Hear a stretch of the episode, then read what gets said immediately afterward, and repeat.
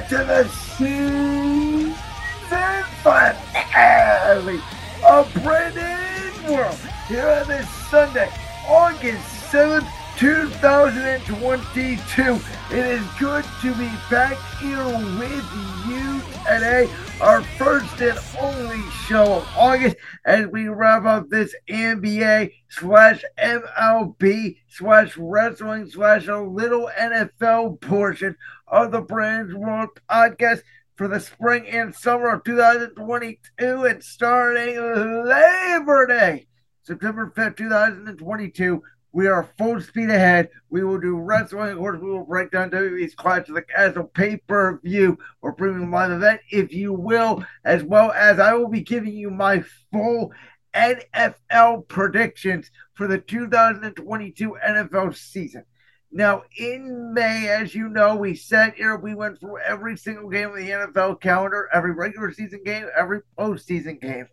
I will not be doing that on camera for this version. What I will do is I will have already done it before and make any adjustments for my May predictions, and I will just lay it out for you. I will also have it as a written column on my Substack page. That link is down in the description below. I cannot wait, ladies and gentlemen. It is the bread and butter of the Brandon's World podcast. Of course, when we were on radio at PlugStoreRadio.com, fall was always the best time of the year. And then we talked a lot of football in the spring semesters as well. But since obviously we started doing this as a podcast full time last fall, I really enjoyed how we kind of laid out the football season with Mondays being that we will recap the week's action from Sunday, the National Football League. Then Thursdays, right before the Thursday night game, we give our predictions for the following Sunday. As always, I'll give you my top five best bets as well. Now, there is going to be a change to the podcast that we had you know, last year. That's not going to be the case this year, and that's the fact that it's going to come out later at night due to the fact that I do work a day job at this point now. So I admit that the podcast may not come out till about seven, six, eight Eastern, somewhere in that six to eight window. You know, I'll have to figure out with my schedule and that stuff. Possibly it could be bit earlier. We will have to see. But yeah, just so you guys know that changes on the horizon. I thank you guys so much here. Season six was a lot of fun. We had a lot of great guests. You know, we covered the most stupendous WrestleMania in history. We covered the most stupendous SummerSlam in history last weekend. We had on great guests such as my guy Joey Schneider from We Win Media, also from We Win Media, Brandon Larador, uh, Josh Unger you know, and then when we transitioned here in May to more of this Sunday show format for the rest of the summer, we talked a lot about the NBA playoffs and we talked a little bit of baseball as well, which we don't really talk a lot of baseball. We will today with the trade deadline coming. But again, I appreciate you guys so much for hanging in there. There's also a huge story in WWE that obviously broke this summer with Vince McMahon leading the company. We're going to talk about Triple H's vision of the company at the end of the show today. But as always, Make sure to follow me on Twitter at Brandon Lewis underscore seven. Make sure to follow the show at real underscore B World. And there is no better place. Well, I shouldn't say better place. There's obviously better things to talk about than this situation. But we're going to start today by talking about Deshaun Watson because we have been knowing what went on since Monday. Obviously, Judge Sue Robinson made her decision. Deshaun Watson will be suspended six games from the National Football League. We know the Roger Goodell and crew did not like that. We know that they have now appointed another person to hear the case, and it sounds like the NFL wants an indefinite suspension of Deshaun Watson for at least one season. Now, throughout this whole process, let's start with when the fact when the Browns got Deshaun Watson. You heard my breaking news podcast about it, which you can go back and watch on Anchor, Google Play, Spotify, iTunes, Amazon Music, wherever you listen to any podcast. As always, our video clips are also up on the Brandon's World YouTube channel. But my reaction was I was over the moon for Browns fans. You guys know how I felt about Baker Mayfield as the starting quarterback of the Cleveland Browns. I did not think it was a good marriage him and head coach Kevin Stefanski. A change clearly needed to be made. And in my opinion, the Browns have finally found their franchise quarterback in Deshaun Watson. And I do think it will be worth the wait, whatever that wait will be. I think at some point Deshaun will play in a Cleveland Browns uniform. And for Browns fans' sake, I hope it's this year. Obviously, I understand the concerns. However, as I've always said, the NFL was a business. The NFL was taking chances on players. You know, you look at a guy like Adrian Peterson. Yeah, he was still suspended for a year, but he was in love. Now, Ray, you know, he was in love with the fan base. Now, Ray Rice is another guy who, you know, did not get a second chance. You know, if you guys remember, Tyreek Hill got in trouble for whipping his son. And Tyreek Hill got no games and is still beloved and is known as one of the best wide receivers in football. I understand, obviously, this is a different case, but as we know in the National Football League, winning cures all. And to me, on the field, there was no doubt about it. This was the correct move for the Browns to make after being out on the Russell Wilson sweepstakes. Obviously, Russell Wilson went to Denver. Now they get Deshaun Watson. I do think the Browns are a very improved football team with Deshaun Watson. Now, here's the thing if Deshaun Watson misses the whole year, then yes, I agree with you this Browns season after week six is pretty much over because I don't think Jacoby Brissett can beat Baltimore twice. I think he can possibly beat Pittsburgh once. I don't think he can beat Cincinnati. So that's where, to me, the upgrade of quarterback comes in because I'm not even sure if Baker Mayfield could do that. But this Browns team, you know, their first six games at Atlanta. I'm not thinking too much of Atlanta this year. That should probably be a win. Same thing with the Jets week two. Pittsburgh, their quarterbacks are all struggling in camp, even though that's a divisional game. I think the Browns are the better team. That could be, you know, 3 0. And obviously, Carolina week one with Baker Mayfield. Now, Baker Mayfield starts. We know that's going to be a tough game because we know Baker Mayfield is going to come out fired up. You know, we know that he's going to wake up feeling quote unquote dangerous, whatever the hell that means. And so to me, the Browns can escape there three and one, obviously the Chargers will be tough. We know New England, even though we don't expect them to move the ball that great offensively, we know they could be tough. So if the Browns can go three and three, you know, even four and two in the first six games, and Watson does not get an indefinite suspension, I do think that this Browns season is still going to be tough down the stretch, but you'll certainly be in better shape than if you start off two and four, one and five, or zero and six.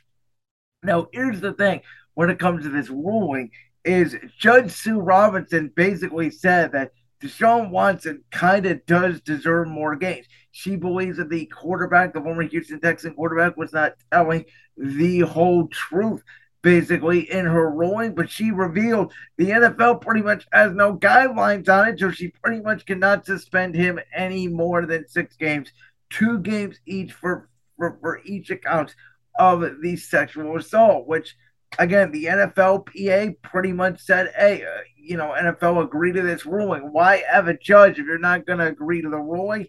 And it just shows that the NFL at this point is power hungry. They feel that Deshaun Watson is tainting the image of the game. They feel that they're going to lose a lot of women fans.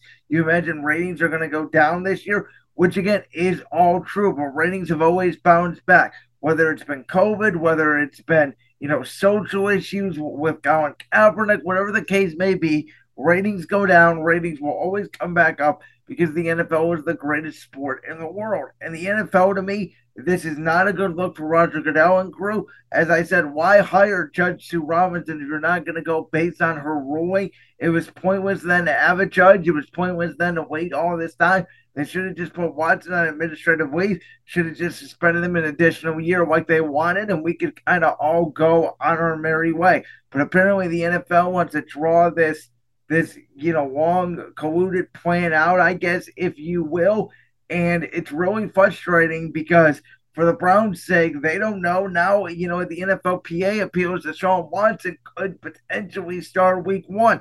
You know, this appeal could last all season, and then next season could be the season that Deshaun Watson gets suspended, which would stink for him because, as we know, the Browns did a reduced number to salary cap this season. Next season, it's it's an overinflated amount. Maybe that's what the NFL wants to make Deshaun Watson pay you know, a real amount of money for the suspension. I have no idea. It's all a tricky situation. Everybody is obviously running in circles over it. That's why I haven't commented a lot until we get concrete news because it is so much speculation.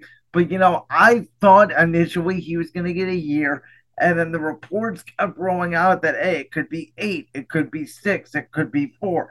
And I have always contested to you And again, not saying that all of the 22 women involved initially in the case are lying, but I've always contested to you that when a guy says, Hey, take me to court, I did nothing, I'll testify, I'll do whatever you need me to, I did nothing, that to me shows that Deshaun Watson really believes he did not do anything wrong because you just don't say, hey, take me to court. I know I'm going to win. If you don't think you really have a good fighting chance, in my opinion. Now, I do think that Deshaun and Judge Sue Robinson alluded to this. I do think that he did something with those massage therapists. The reason why she ordered, you know, him to only get massage therapists from the Browns. I do think that Deshaun did some sort of of uh, misconduct but I don't think that it's worth a year suspension. I think six games is fair. The NFL should have accepted it. There's no reason to judge Sue L. Robinson on this case unless you fully agree. There should have been in writing.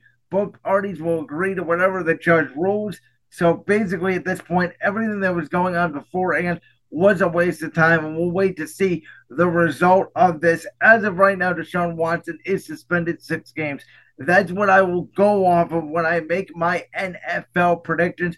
Obviously, that could change. As I said, Watson could miss the whole year. Watson could start week one and miss the gauntlet of a season, which obviously includes five of the six division games, which would not be ideal for the Browns. And so, again, everything is is up in the air, and we'll just have to wait and see where things go. So, as mentioned at the top of the show, I don't talk a lot of baseball around here baseball, as I've always mentioned, does a terrible job at marketing.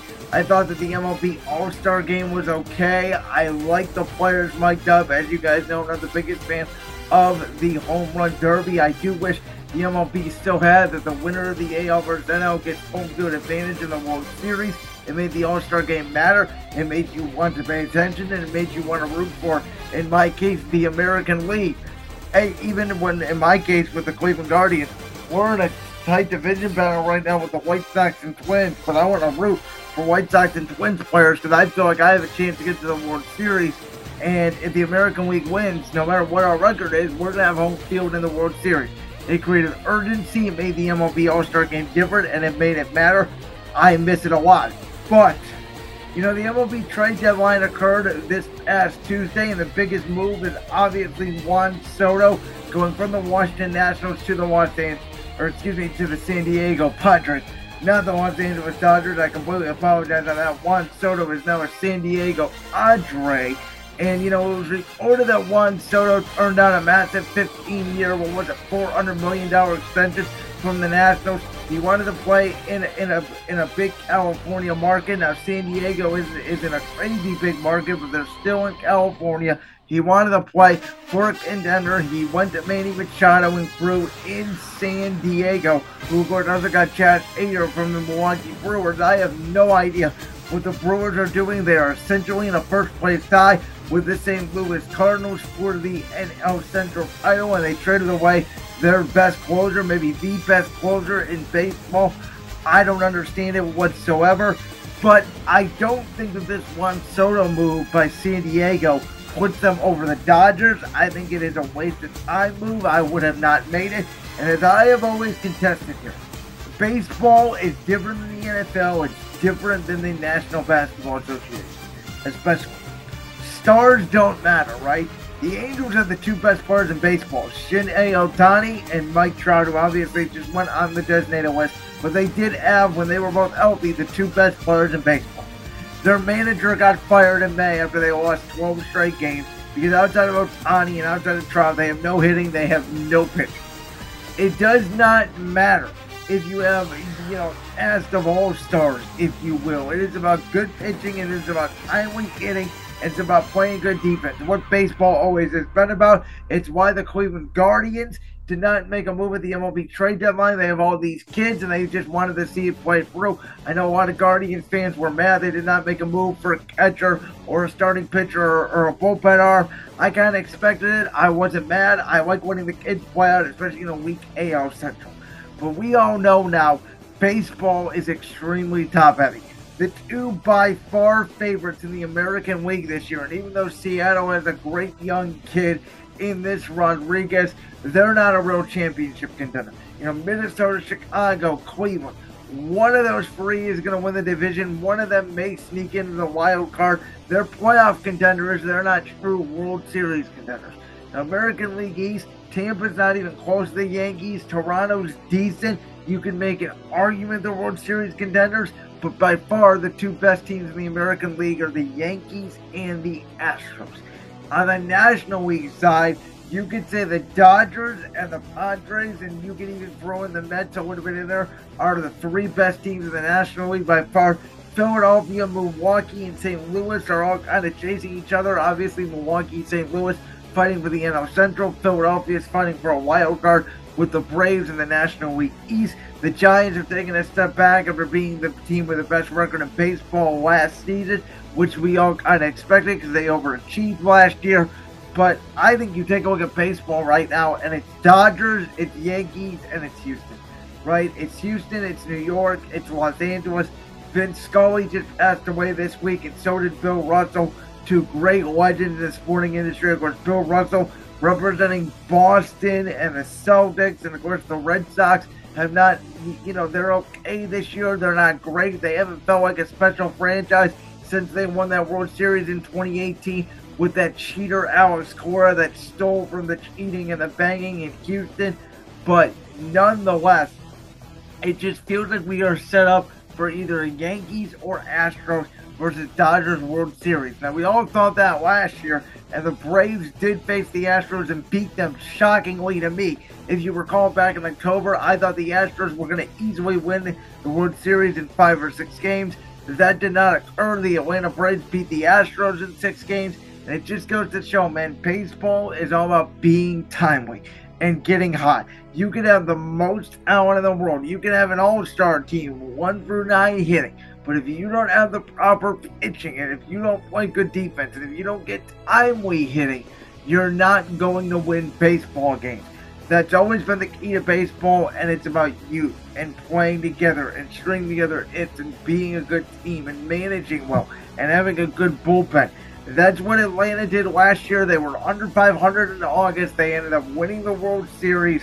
And now, obviously, Juan Soto, a 2019 champion with the Washington Nationals, who were also struggling at that time at the trade deadline, is now in San Diego as Washington begins their rebuild. For San Diego, I think it's a risk that I would not have taken. I'm glad my small market Guardians did not take that risk. For Washington, I'm surprised they didn't get that much back. They're going to be terrible now for the next couple of years. They're be pretty good, you know, for, for most of my lifetime. But yeah, baseball trade deadline. Yes, there were a lot of moves. I think the biggest ones for me are going to be San Diego giving, getting Soto, getting Hader. Obviously, we saw Trey Mancini leaving Baltimore, but there's not really a move to me that really struck out as like over the top move you know, again, baseball is just so top heavy with the top three, with the Dodgers, the Yankees, and the Astros. I don't think it really matters what, what any of these teams did. You know, if you make the playoffs, great. The playoffs are now going to be six from each side, 12 team format, similar to the old NFL format, where you have one and two get by, three face six in a three game series at the three four faces five in a three game series at the four. And then we move into the ALDS and the NLDS, which is best of five. I wish it was best of seven. And then obviously the CS best of seven, World Series best of seven. That's the new baseball format. And I think at the end of the day, you know, the trade deadline doesn't move the needle for for everybody. You know, we saw Francisco Lindor go to the Mets last year. The Mets were terrible last year. They're better this year, but they're certainly not better than the Dodgers, and I don't even think they're better than San Diego in the National League. But we'll have to see come playoff time who gets on, and that could be the trick to winning it all in Major League Baseball.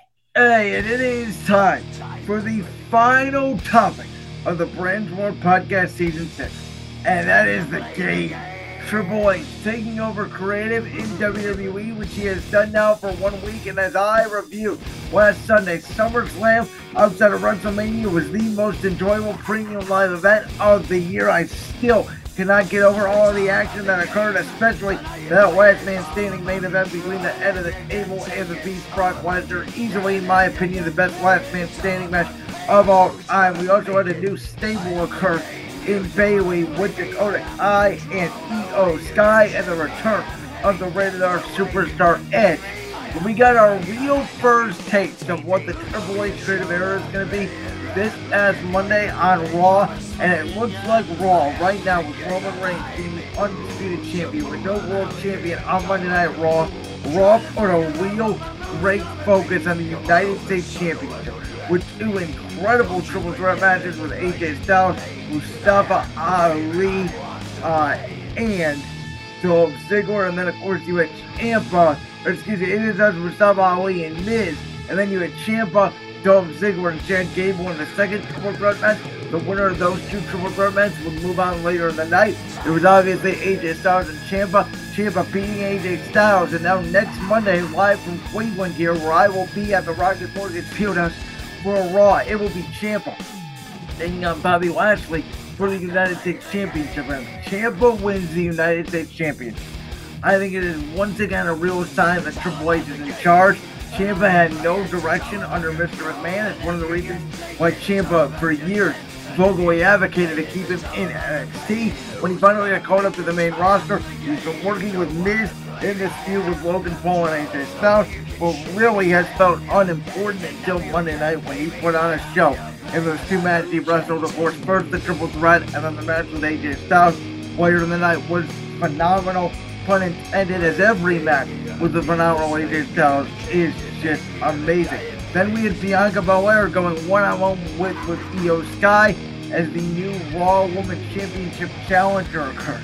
It looks like Rhea Ripley, who was initially scheduled to go one-on-one with Bianca Belair at Money in the Bank before getting injured. It looks like she is now going to be focused on the storyline with Edge and the Judgment Day. As I mentioned on last week, who knows if Edge and Beth Phoenix come back and they do a mixed tag match with Damian Priest and Rhea Ripley versus Edge and Beth Phoenix, and that could lead to the Rated R Superstar versus Demon Finn Balor, which I do think we'll get a little bit more of the Demon. I think we'll see Finn Balor's full personality on the main roster. You know, when Kevin Owens gets back from his injury, I think we'll see a lot of Kevin Owens. You know, we're already seeing Seth Rollins and Riddle go at it for a great night. It's going to be a clash of the castle. I think we're going to see a lot of these guys who originally were at NXT when Triple H was in full charge of the black and gold era at NXT get it into shine. And with and, and as I mentioned, with the world champion on SmackDown holding both belts, using Raw as a, the United States Championship as the world title to me works. We've already heard reports of Sasha Banks and Naomi potentially coming back to the company, which I think is a good sign. We've heard reports of promos being less scripted, which is another good sign. We're hearing terms like wrestler and professional wrestling are going to be allowed. We're hearing the Forbidden Door is going to be open up under Triple H. So this is truly a new era of WWE. We saw the ratings for Monday Night Raw. The first hour got the most viewership since the pre-COVID era, which again is just adding to the intrigue of what the game Triple H will bring to this new era of WWE. Interestingly enough, we have not seen the big guy Omos on TV, which I'm a little bit concerned because, as you guys know, I'm a little bit more of a big wrestler fan. You know, I like the big guys. I think Omos, though, could be potentially phased out of the Triple H era. I think in this new era, we're going to see more focus on storytelling. You know, we saw Triple H go on the Impulsive podcast with Logan Paul this week, you know, right before SummerSlam, and the game pretty much said that, hey, I want to bring back the storytelling of wrestling, and I want to do it in the ring, but with promos. We're already seeing a lot more action on Raw and SmackDown, which again I think is another good change. It's going to take time to build up these guys' characters.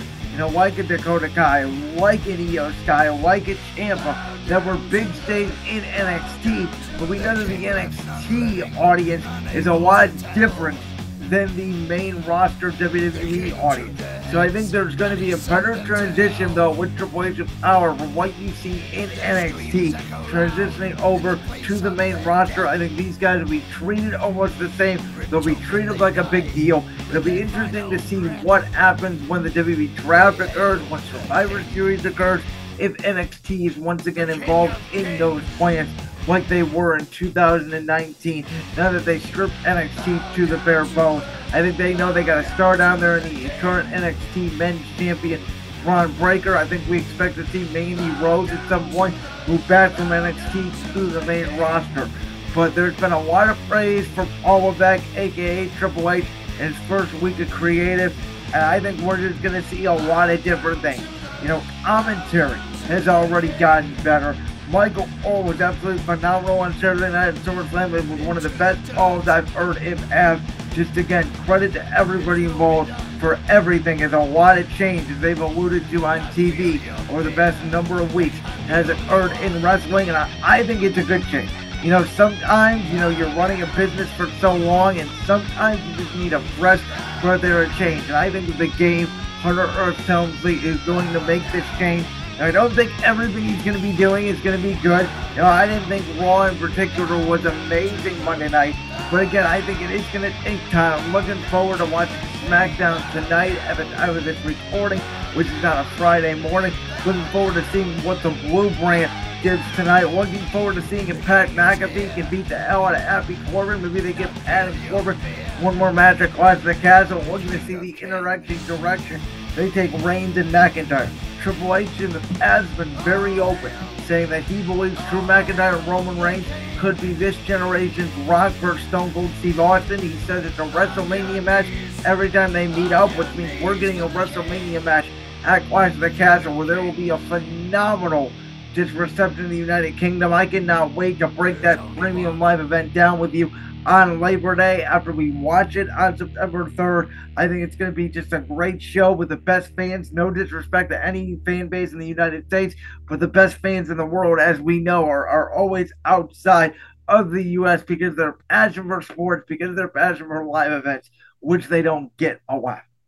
Initially, I was going to do like a premium live event breakdown of these are going to be all the changes that occur in WWE. We're going to book to WrestleMania 39.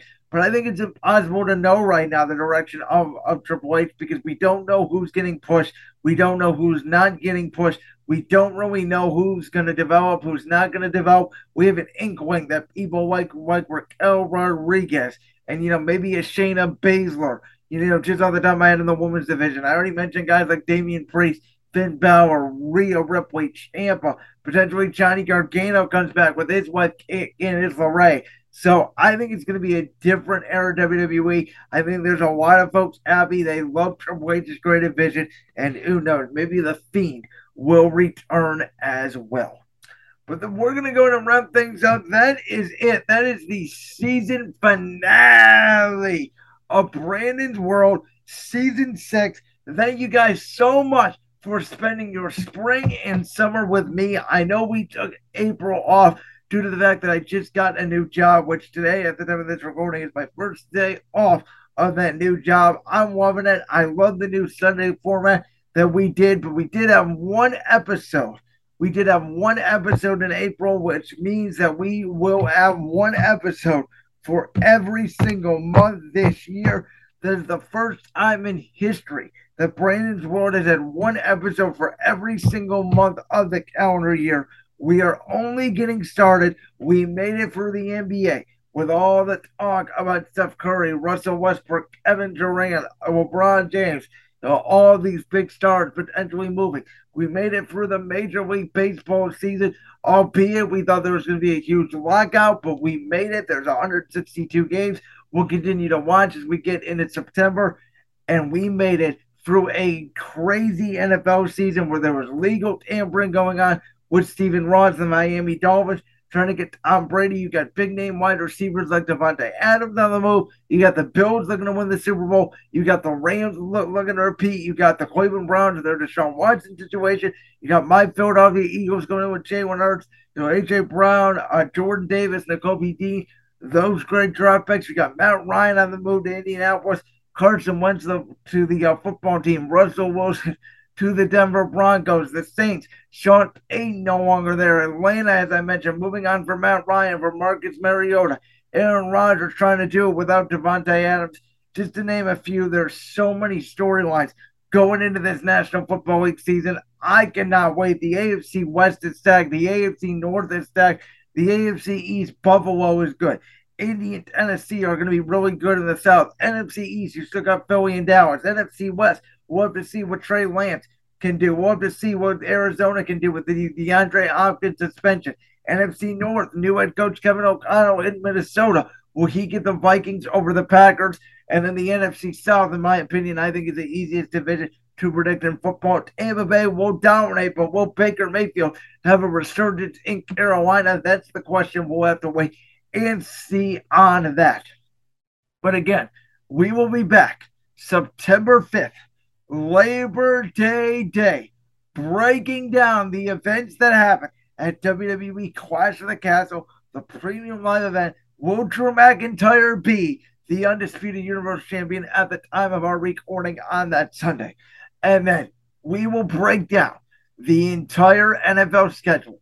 What are my best bets for over under win totals of the 2022 NFL season as we are about five weeks away from Bills Rams Thursday night football, my week one best bets of the 2022 NFL season. You see, I'm already smiling about it. I can't wait. It's my favorite time of the year. Football is right around the corner, and we will see you then. Peace.